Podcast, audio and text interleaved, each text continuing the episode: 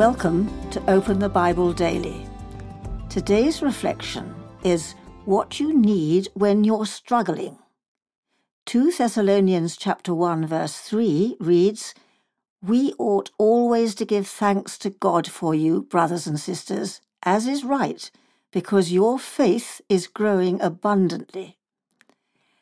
It is a wonderful thing to have faith in Christ, and if you are a Christian, then you do, in fact, have faith in Jesus Christ. But what is happening to your faith?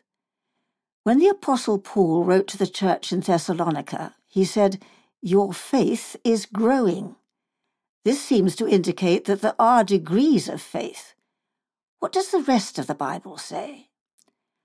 On one occasion, Jesus said to Peter, O oh, you of little faith. And he said to a centurion, with no one in Israel have I found such faith.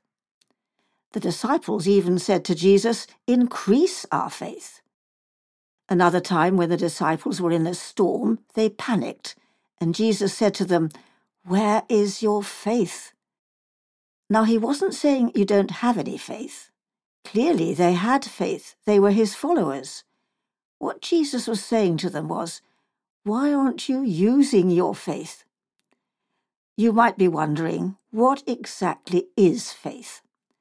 Quite simply, faith is confidence in the ultimate triumph of God.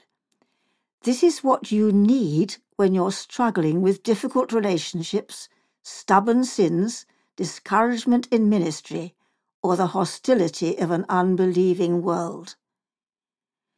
So, what about you? Are you exercising the faith that you have? Are you applying your faith to the particular battles that you're facing in life?